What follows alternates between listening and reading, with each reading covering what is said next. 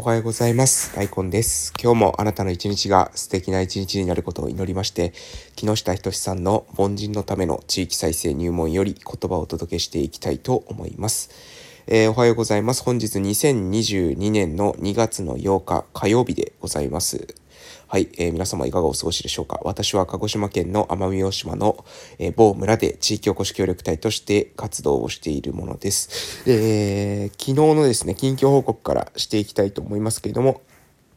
昨日はですね、え、朝挨拶運動をして、え、その後ですね、特別支援学級の方に行きまして、で、その後、え、10時から、え夕方の16時までですね、の間っていうのは、え村の交流拠点の、えゼントキアンの方を、え開放して、えそちらの方に、え1日従事していたと。いうような感じでございます。で、えー、昨日はですね、何人くらい来られたのか結局ですね、全体では10名くらい、えー、来られたのかなと思うんですけれども、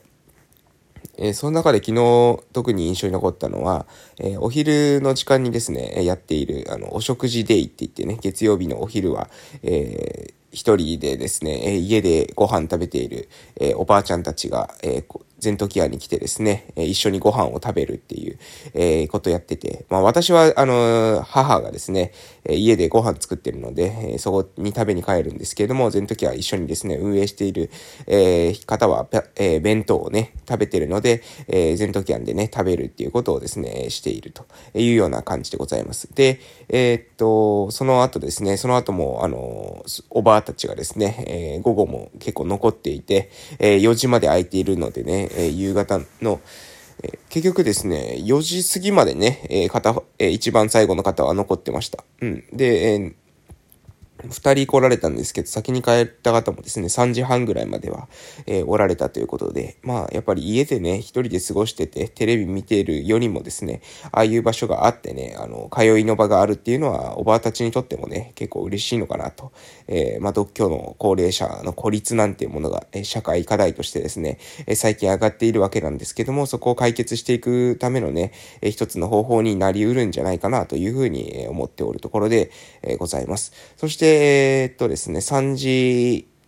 ちょい過ぎくらいにですね、えちょうど、え近くのですね、え子供たち、え3人がですね、え来てくれて、で、えっと、宿題をしてたんですよね。ちょうど私特別支援学級に入ってたので、昨日ですね、特別支援学級で行った時にですね、えー、ゼントキアンを、えー、開放しているので、えー、宿題などをすることあったらどうぞというふうに声かけしたので、えー、ちょうどその子たちがですね、来てくれたというような感じでございます。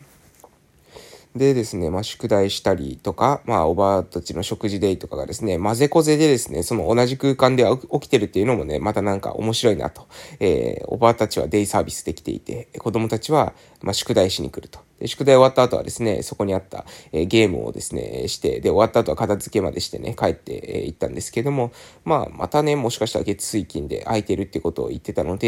えー、来る機会も、えー、あるのかなと。え子供たちにとってはね、勉強する場所、になって、え高齢者にとってはですね、その、何ですか、家でなんとなく過ごす、時間っていうのをそこで過ごすことによってね、少しこう、ほっとするような時間が過ごせるっていう場がね、できて、できてきたらいいのかな、というふうに思っております。そして、学校、え学校じゃない、勤務が終わってからですね、え5時過ぎた後に、放課後児童クラブの方に行って、えで、6時ぐらいまでですね、大体子供たちと遊んで、で、その後は、帰ってですね、実家ですね、父の実家の修繕っていうのを今してるので、えー、まあ父がね、えー、最後の仕上げのですね、コーキングとか、えー、様々なことっていうのを、えー、してくださったので、えー、あとは、あの、私は、あの、片付けということで、昨日はですね、片付けをおおむね終えて、えー、今週のですね、ちょうど、えー、2月の11日の金曜日に建国記念日があって祝日ですので、その時にですね、プレで、えー、まあ小学校4年生くらいかな、あの、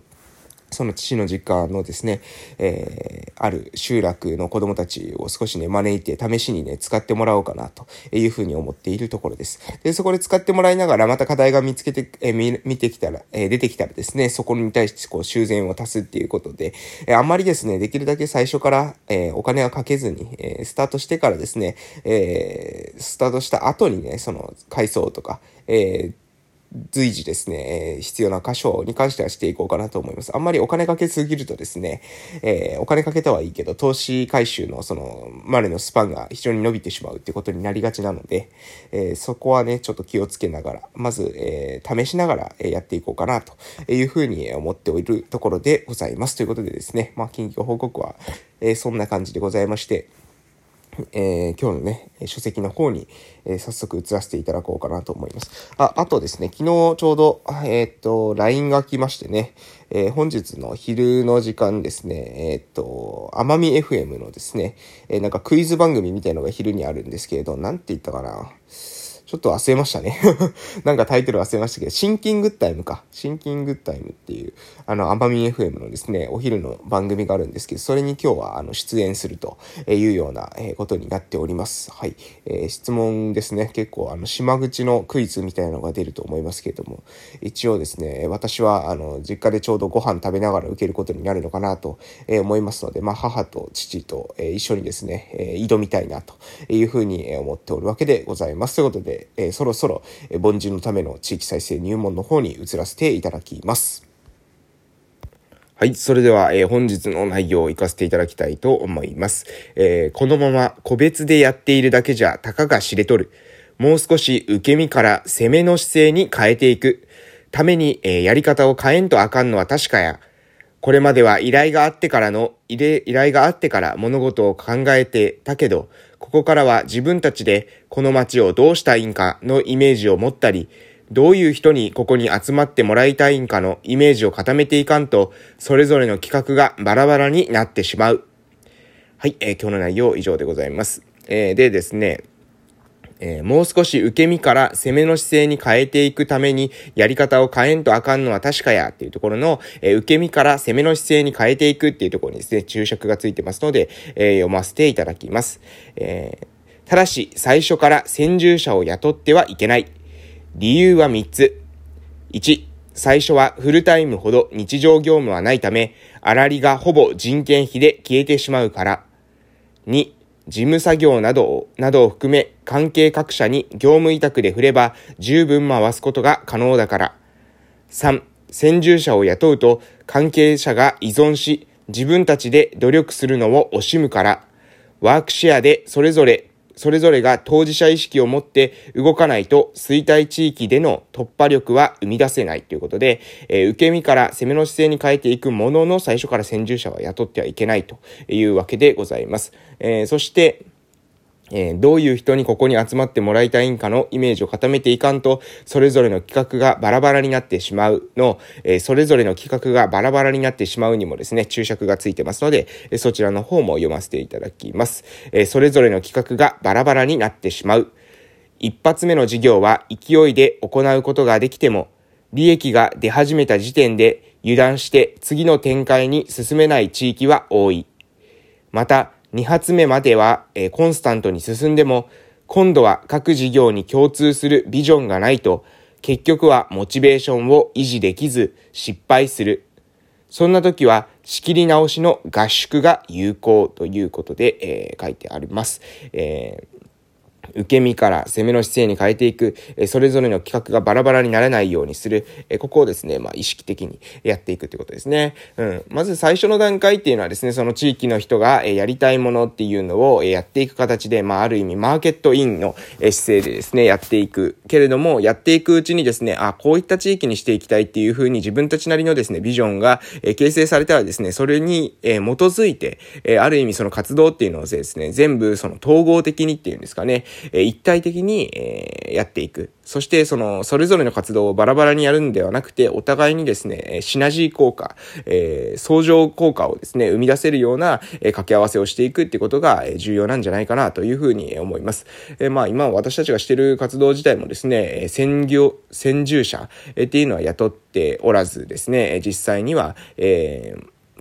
ワークシェアっていうんですかね、それぞれがま分担してやっているっていう点とか、えまた、あその、ビジョンをですね、しっかり、え考えながら、え取り組めてるっていうところはですね、いいことなのかなと、え思っておるところです。え今年もですね、その子供たちの一時預かりの場とかですね、そういった場所を、え考えているわけなんですけど、まあ、ここはね、どちらかというと、その、マーケットイン的な発想ではあるんですよね。え、一時預かりの場がないとかですね、っていうことがあったので、え、つく、じゃあ作りましょうということで、え、考えているわけです。で、これをやりながらね、えでもね、本質的な課題っていうのは、まあ私はずっと、まあ言ってると思うんですけれども、やはりね、子供たちに対して、その、教育投資っていうのはしっかりしていかないといけないんですよね。で、この教育投資っていう言葉も、えー、言葉が荒いんですけれども、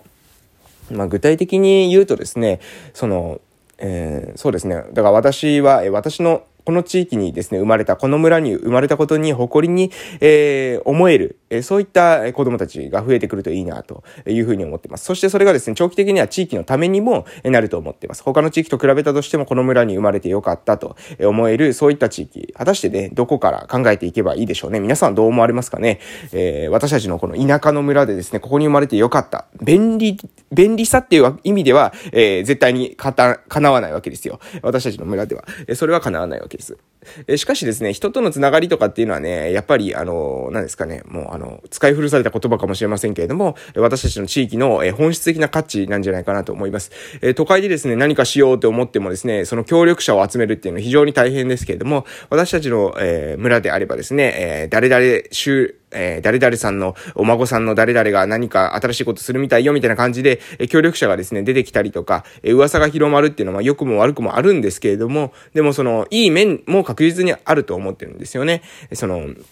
ローカルの強さっていうんですかね。あのー、その、地、方のその、島国根性とか、ま、いろいろ言われますよ。えー、村社会とかいろいろ言われますけど、えー、それをね、逆にその、そこを、その、そうやって、なんか嘆いて言っても仕方がないなと思うんですよね。それを強みに変えていく、その村だからこそできるえことってない、なんだろう。私はま、そのさ、コミュニケーションが盛んであるとか、そういったことがえ重要だと思うんですよね。なので、村なのに、えコミュニケーションが盛んでないとかってなると、あまり強みが発揮できないってことになるので、子供たちにとってね、えー、そういう村の良さっていうのをね、えーしっかりとですね、見てもらえるような、えー、そういった地域にしていきたいなというふうに思います。お時間ですので終わらせていただきます。それでは失礼しました。いってらっしゃい